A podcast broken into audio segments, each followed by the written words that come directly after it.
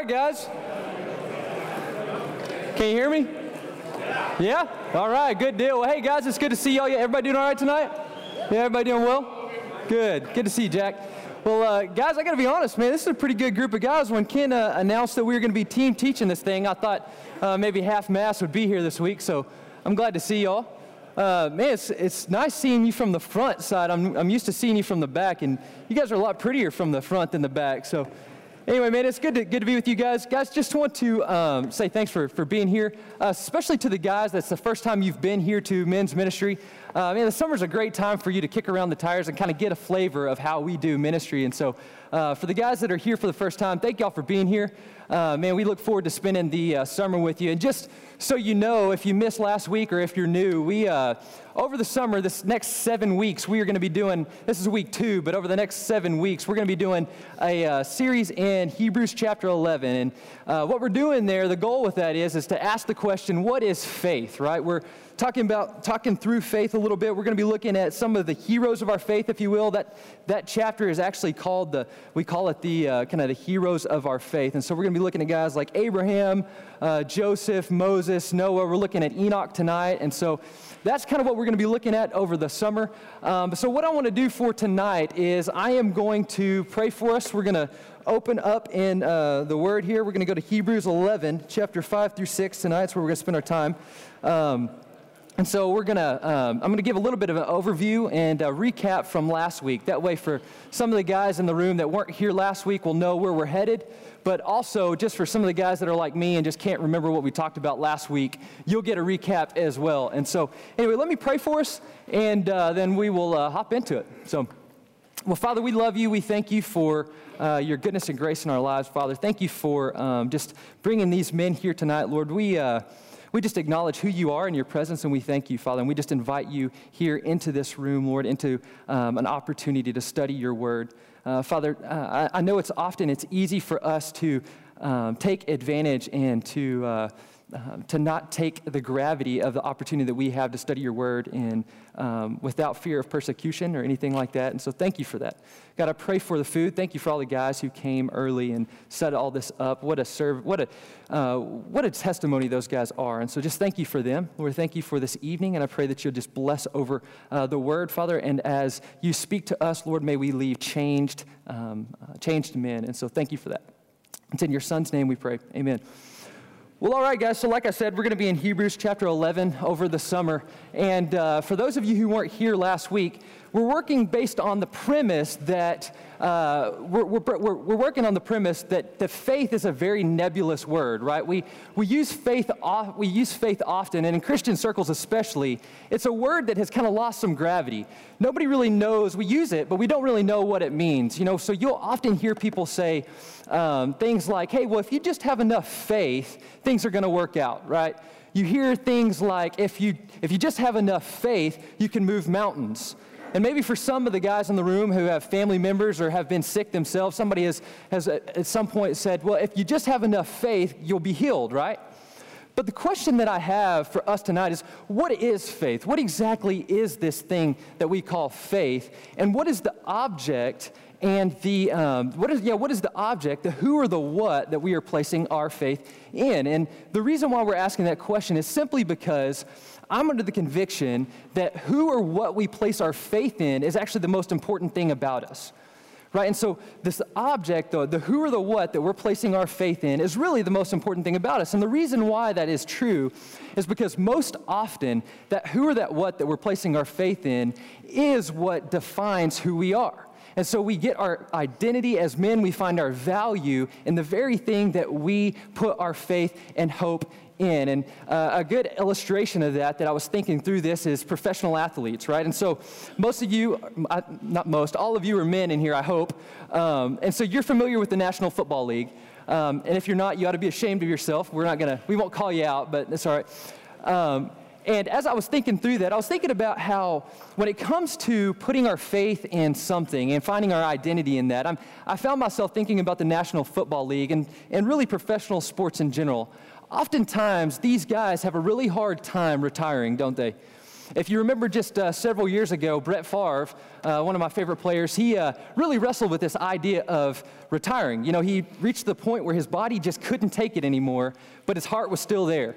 You know, he was still that weekend warrior like many of us in the room. Uh, but the reality is, is his body had given up on him. Um, and the whole point that I'm, I'm, trying to make there is that over time, all the time, the sacrifice, the money, all the stuff that he had poured into this life of being a professional athlete led him up to a point where he had to retire.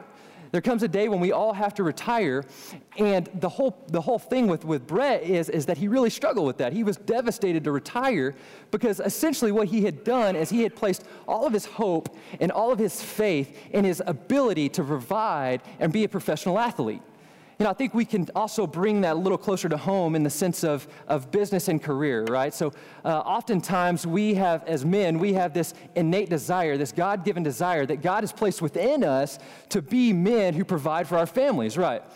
And so what we do is we go out and we get a job, and that job soon turns to ambition, and all of a sudden we find ourselves wanting to climb that ladder and do well. And all of a sudden, that innate desire that we once had, that we have, becomes something that controls us and becomes our identity, and it becomes where we find our value. And so if that goes away, all of a sudden we become devastated. And the reason being for that, the reason why we become devastated, is simply because our hope and our faith have been misplaced.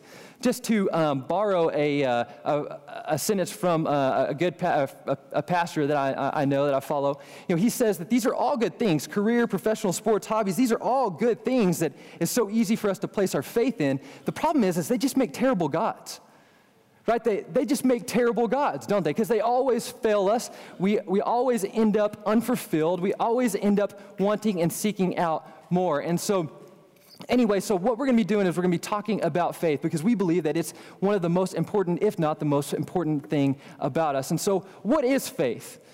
You know, we asked that question last week. What is faith? And we used Hebrews chapter 11, 1 to give us a description, not necessarily a definition, but a good description of what faith is. And so, if you will, guys, flip over with me to uh, Hebrews chapter 11.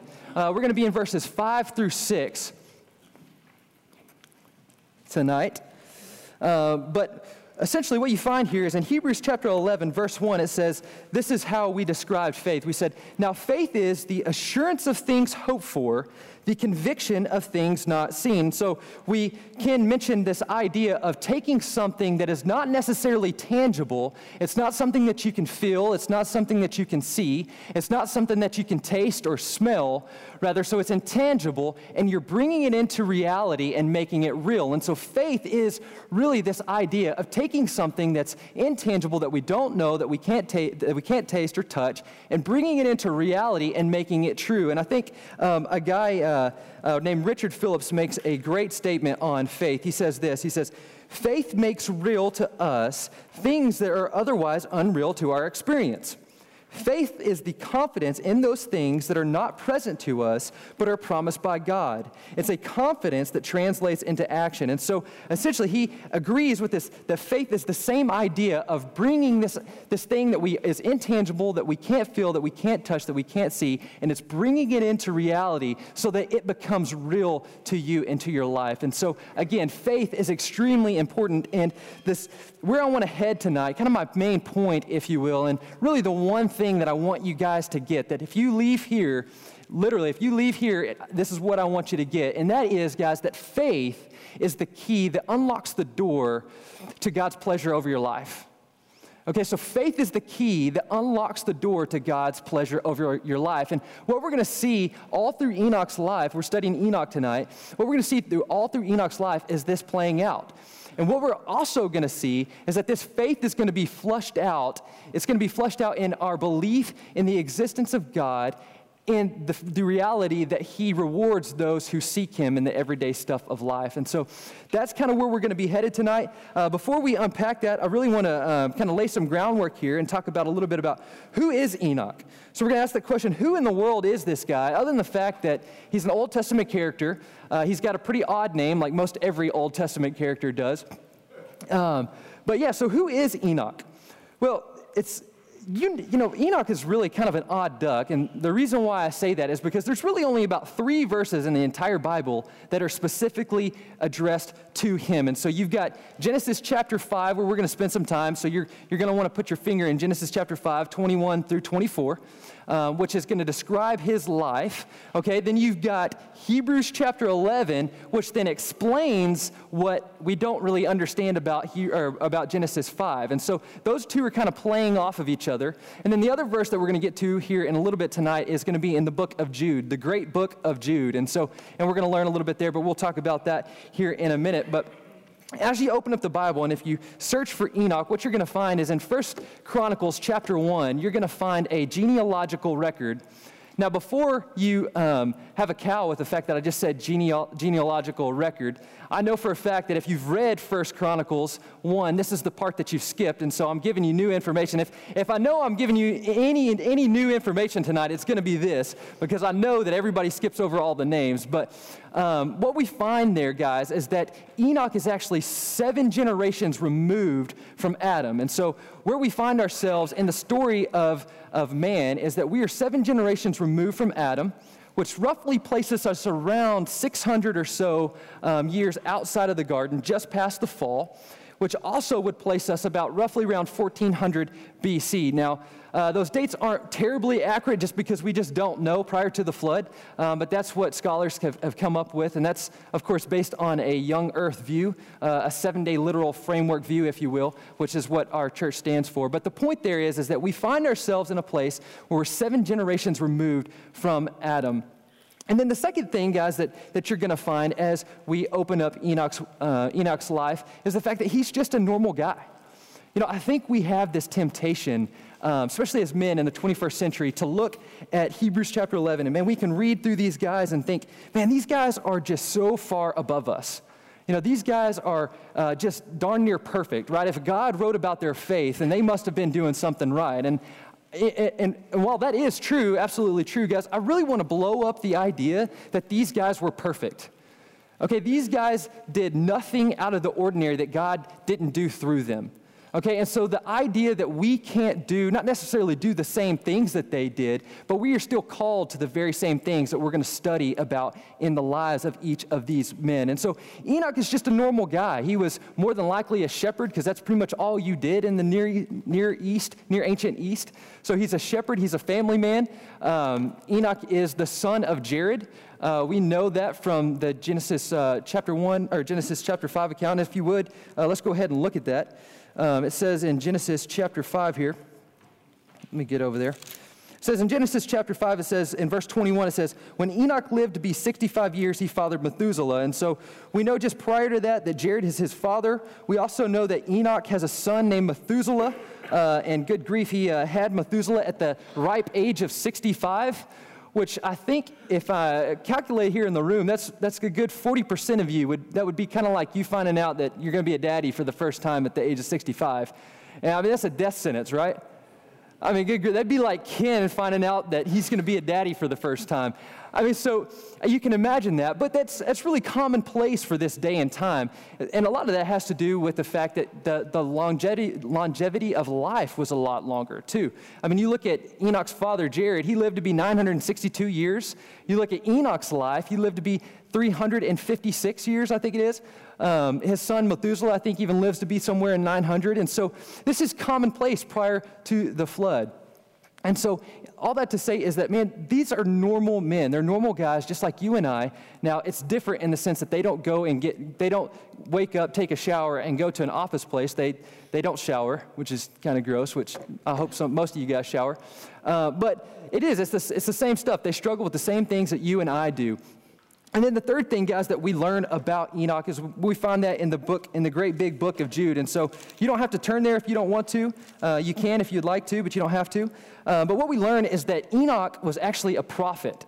Now, we don't learn that in the account in Genesis, which is, I find to be pretty odd that uh, Moses didn't record that. But what we do find is in Jude, we find that Enoch is a prophet. And so I'm going to, let me just read this to you. It starts in verse 14. It says, It was also about these that Enoch, the seventh from Adam, prophesied, saying, Behold, the Lord comes with ten thousands of his holy ones to execute judgment on all and to convict all the ungodly of all their deeds of ungodliness that they have committed in such an ungodly way, and of, and of all the harsh things that ungodly sinners have spoken against him. These are grumblers, malcontents, following their own sinful desires. They're loudmouth boasters, showing favoritism to gain advantage. And so, man, what we learn there, or actually, um, if, you're any, if you're familiar at all with any sort of biblical in, interpretation, one thing that they teach you is that in any time you are opening up a passage and there's repetition, right? So there's a word that's being used, there's a theme that's an ongoing theme, the author is probably trying to make a point there, right? Like there's a good purpose for the reason why he's making that point. And in this case, in verse 15, what we see in, in verse 15, I'm going to read it again. It says, To execute, execute judgment on all and to convict all the ungodly of all their deeds of ungodliness that they have committed in such an ungodly way and of all the harsh things that are ungodly sinners have spoken against them. And so what you see there is that the Jude is using ungodly four times. And so immediately we can tell that that's a pretty big thing, right? That's an important thing to glean on that passage. But I think what we can infer here is that Enoch is prophesying in his day, but also in future days of the ungodliness of man, right? He's prophesying against or prophesying to the ungodliness of the world. And so, immediately, what we find from the life of Enoch is that he, had, he understands a grave difference between what is ungodly and what is godly. Right? Would you guys agree with me there? He understands that there's a difference between what is godly and what is ungodly. But here's the kicker. Here's the kicker. He has absolutely nothing to tell him what is godly and what is ungodly. You know, if, you're, if you uh, remember from just a, just a minute ago, just from the genealogical record, we're 600 years outside of the garden. We're several hundred years before Moses is even a thought. And Moses is the one who writes the book of the law and the Ten Commandments, right? And so in Enoch's world, he's got absolutely nothing to base any of this idea of godliness and ungodliness off of. And so I think what we can infer there too is that Enoch spent his life in complete dependence and submission to hearing from God, right? So God had to specifically reach into Enoch and give him this idea of ungodliness versus godliness, or else how would he know? Right? He wouldn't. He wouldn't know. And this, this idea of godliness and ungodliness has always been something that really has uh, been super interesting to me, primarily because of my own ignorance with it, right? Um, but there's a guy, uh, I read a book um, several, oh gosh, this was probably uh, about a year ago, that really frames up this idea well. And uh, he defines ungodliness. He, let me just kind of summarize this for you. He says, Ungodliness is a lack of thought about God in your everyday, ordinary life. Right? And so, ungodliness is this idea of it's a lack of thought about God in your everyday life. You know, and I think kind of what we can infer there too is that uh, then, then the very definition for godliness, then, on the opposite side, would be that it's, it's a literal thinking and enjoying God's presence in the everyday stuff of life.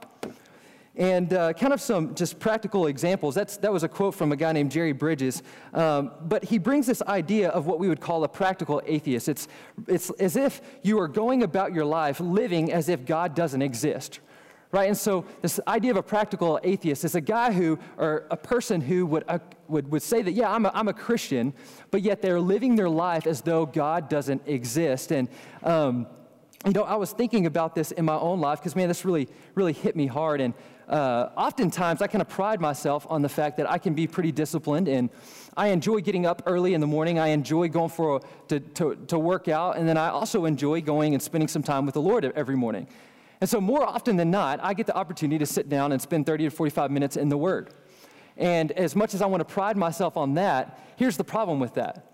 The problem is, is by about 8:30 in the morning, you know, I'm, I'm rushing out the door. I've showered. I've eaten breakfast. I'm heading off to work, hustling through my day, cussing at the first person who uh, cuts me off in traffic, right? And I think if if we are being honest here, I think that's pretty much the definition of ungodliness, right? It's a lack of thought about God going through my everyday life. It's this idea that I can be with God in the morning, and then as soon as I cut that off, I go throughout my day as if God doesn't exist. And by the time I lay my head down at night, I can close my eyes and I, I sit there and think, wow, I, I gave God very little time of day. Um, and I think that's the very definition of ungodliness. But what we see early on in the life of Enoch is that, man, he understands what godliness is, right? He understands the difference between ungodliness and godliness. And just to repeat myself, it says, uh, I think what we can find here is that godliness really is, guys, it's spending your entire day thinking about and enjoying God's presence in the ordinary stuff of life. To be godly is simply to walk with God in the everyday stuff of life. And guys, that's exactly what we see that is characterized all the way through Enoch's life. And we're going to see that if you go back with me here in uh, Genesis chapter 5. We're going to spend there, our time there for a little bit here. What we're going to find here is that. Um, and picking up back in, in verse 22, it says, And Enoch walked with God after he fathered Methuselah for 300 years, and he had other sons and daughters. Thus, all the days of Enoch were 365 years. And so, uh, immediately, what we see there is Enoch had walked with God for 300 years. He had spent his life in complete dependence and reliance upon God to reveal to him what is ungodly and what is godly, and he walked with God for 300 years this is kind of just an interesting thing. And um, I just found it to be really interesting is that the only two men in the entire Bible that are ever mentioned to, be, to have walked with God are Enoch and Noah. And I find that to be really interesting because they both find themselves in the same point of time where they have no Bible, they don't have any sort of Christian community, they don't have a men's ministry where they can come and enjoy red meat and hang out with men and chat it up and encourage one another. They don't have any of that. Uh, they have to solely rely on God. Um, and so I found that to be quite interesting, right? Um, but anyway, yeah, let's go back to see.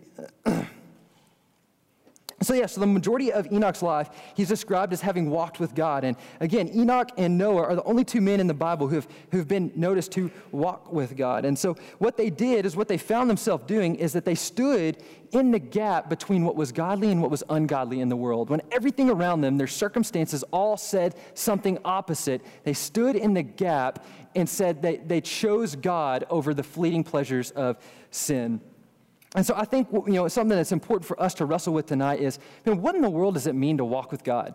You know, I've, I've said that often. I've heard it often in Christian circles. We talk about it a lot. But good grief, what in the world does it really mean to walk with God? And uh, the Hebrew word there for, halak, for, for uh, walk is actually halak.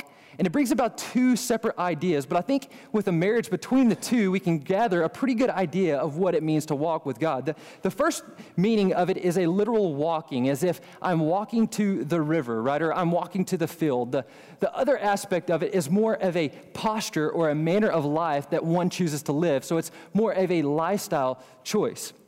And I think with both being with a marriage between the both of them, we got we get a pretty good idea of what it means to walk with God. And what we learn is that Enoch lived his entire life as though God encompassed every bit of it. He lived his life with God and that he believed that he was with him in the every detail of life. And so Enoch lived his life in such a way that God was a part of every bit of it. I mean, he was a part of every detail, walking with him, fighting with his battles with him. He was always with him. God's presence was always with him. And, uh, you know, walking with God brings about a very similar idea um, in Genesis 17 when God comes to Abraham and he says, Abraham, walk before me and be blameless. And it kind of brings on this idea of, man, that God, that there's absolutely uh, complete awareness of God's presence in your life. He's, he's saying, Abraham, I want you to walk in such a way that you're walking in complete awareness of my presence and who I am. Right? And uh, I think you know, ironically, this really kind of blows up our, our desire as men to want to compartmentalize our life, right? It really does. It blows up this idea that we so dearly and want to hold on to and compartment our lives because we as men in the 21st century, we so want to live in these little sections of our lives, don't we? I mean, even like as you come here, it's, it's hard to open up with other men, isn't it? Yeah, absolutely. It's, it's a hard thing for us to do. So we want to compartmentalize our lives. But this idea of inviting God into our life and into all the nooks and crannies of our life is pretty difficult for us as men. But just to humor me here, what I want you to do is I just I want you to picture this is my illustration, the way I think about what it means to walk with God. So just picture this with me.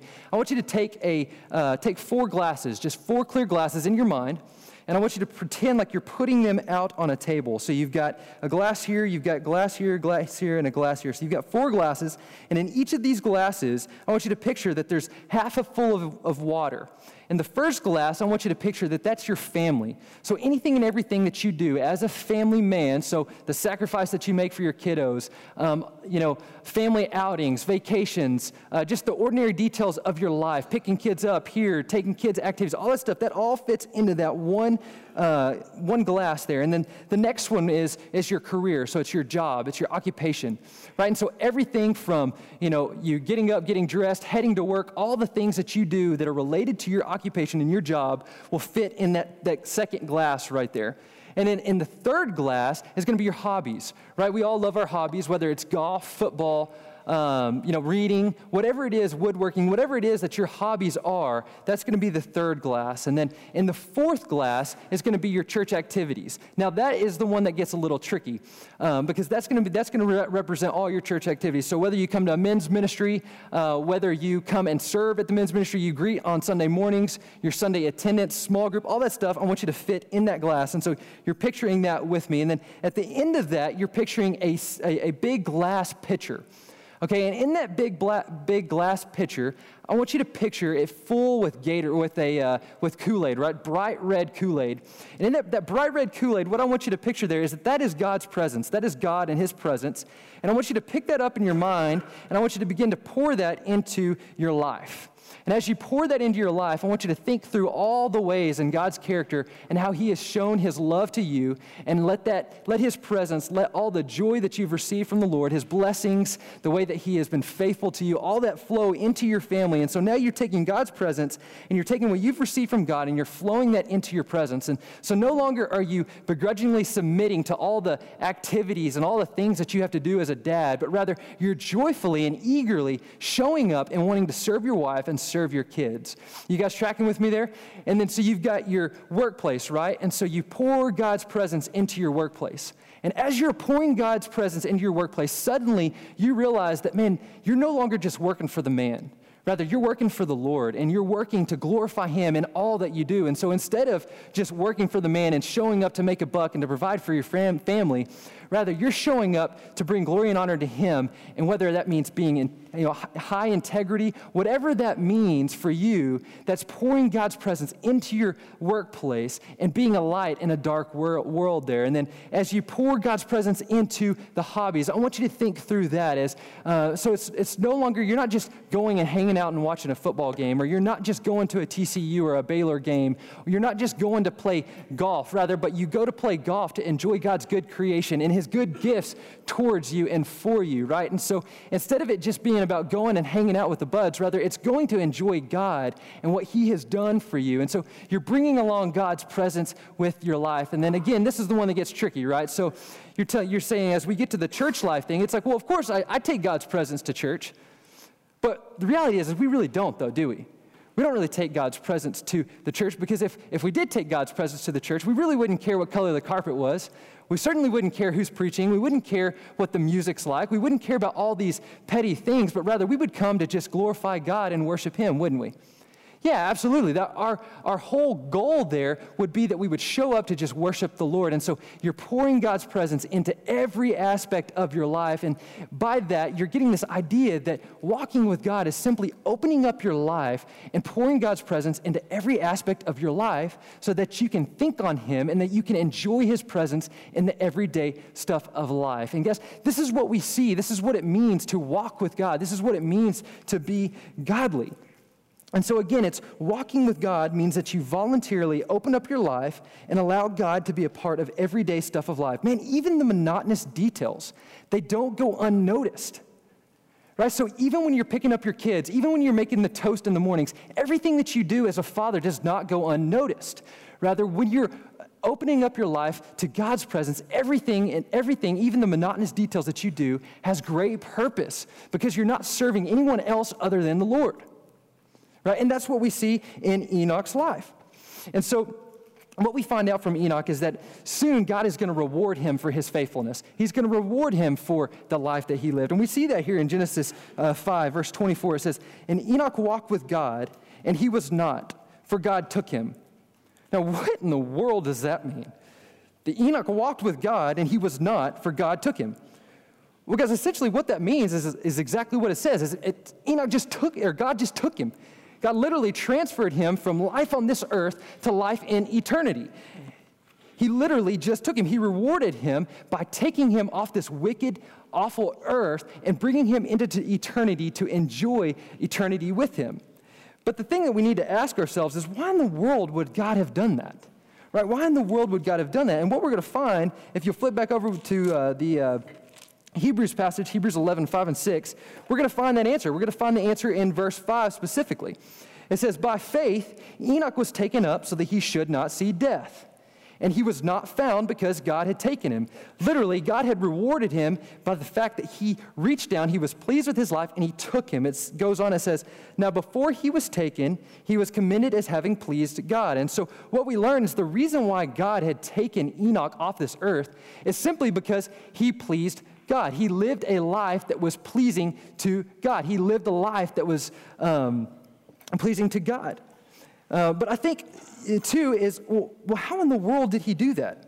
You know, how in the world did, did Enoch live a life that was pleasing to God in the day and time that he lived? And verse 6 does a great job explaining that. And in verse 6 it says, And without faith it is impossible to please him. For whoever would draw near to God must believe that he exists and that he rewards those who seek him. So the answer there is by faith. Enoch lived a life that was pleasing to God by faith.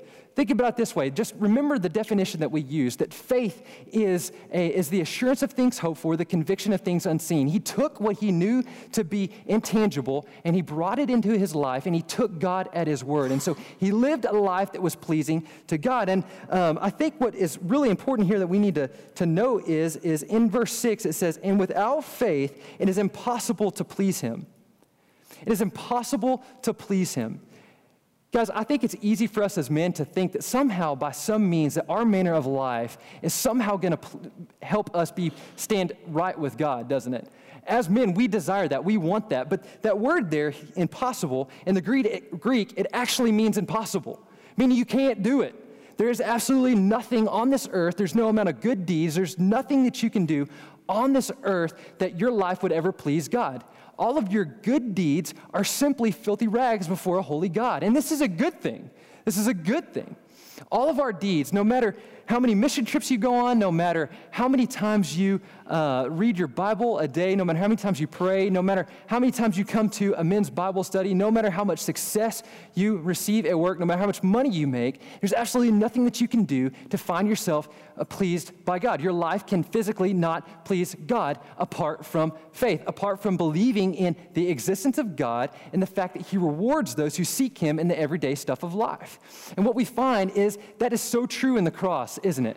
It's this reality that God gave up everything in order that we may have life, that we may live a life that's pleasing to God. And so, for those of us in Christ, we stand right before God. We do walk in a way of pleasing God, and we do this by faith. Again, everything comes back to faith, and that's why it's so important because, again, it really does come down to who we are as people. By faith, we are children of God. Why? Because God told us that we are. If God didn't tell us that we are, then we wouldn't be children of God, would we? No, by faith, we take what is intangible and we bring it into real life and we make it reality. And so God rewards Enoch for his faithfulness. And so I think this brings us back to really kind of that main idea that I really wanted to get at tonight, and that is that faith is the key that unlocks the door of God's pleasure on your life. And the fact that God, God rewards those who seek him in the everyday stuff of life. Right? And so immediately we see what it means to walk with God and what it means to be godly men. And that's what we see all throughout Enoch's life. And what we're going to see all the way through this entire series is that these men have these different characteristics. But at the end of the day, what it always comes back to is that they just took God at his word. They simply just took God at His word. They took Him for what He said to be true. They took what was intangible and they brought it into reality and they made it concrete in their lives. And so, the way that I, I want to kind of wrap this up and just land the plane here is just to ask you guys, man, what in the world? What are you, what are you putting your faith and hope in? What is the object of your faith? And now let me ask you a question How's that working for you? Is it working all right? Is it, is it working well for you? You know, I know for my life, it's not. Oftentimes, it doesn't work well for me at all. Because the reason why is because there's a hole in my heart that only God can fulfill. And so we find ourselves in this area, that we find ourselves in a place where we're constantly trying to fill that hole. But the reality is, is guys, that the only thing that can fill that hole is by faith in God, by bringing what we know to be true and bringing it into real life. And just to leave you with this great quote by uh, a guy, he's an old theologian and he's been dead for a long time, but man, his, this is a great quote. Um, he says this this is J.C. Ryle. He says, In walking with God, a man will go just as far as he believes and absolutely no further. His life will always be proportional to his faith. His peace, his courage, his zeal, his works will all be according to his faith. Guys, faith is drastically important. That's why we're spending seven weeks in this series. And so I'm going to leave you guys with that. Let me pray for you, and then you guys can go to discussion um, and have some fun with that. So let me pray. God, we love you. We thank you for who you are. God, thank you for your grace in our lives, and Lord, the fact that um, you cause us to be born again to a new hope and a new life, that we can put faith in you, and that although we can't see you and we can't touch you, Father, we know you are true. And we know, what your, we know that your word is true. And so, as we bring you into real life, Lord, and we, as we learn to walk with you and we understand what godliness is and what godliness is not, Lord, I just pray that you'll fuel our hearts and our passions for you. Uh, Father, be with these men as they uh, discuss tonight. I, pro- I, pray, Father, that you would just, um, yeah, stir their hearts for you. Uh, show them how big and how great you are, Father. Thank you for that. Uh, Lord, it's in your Son's name we pray. Amen.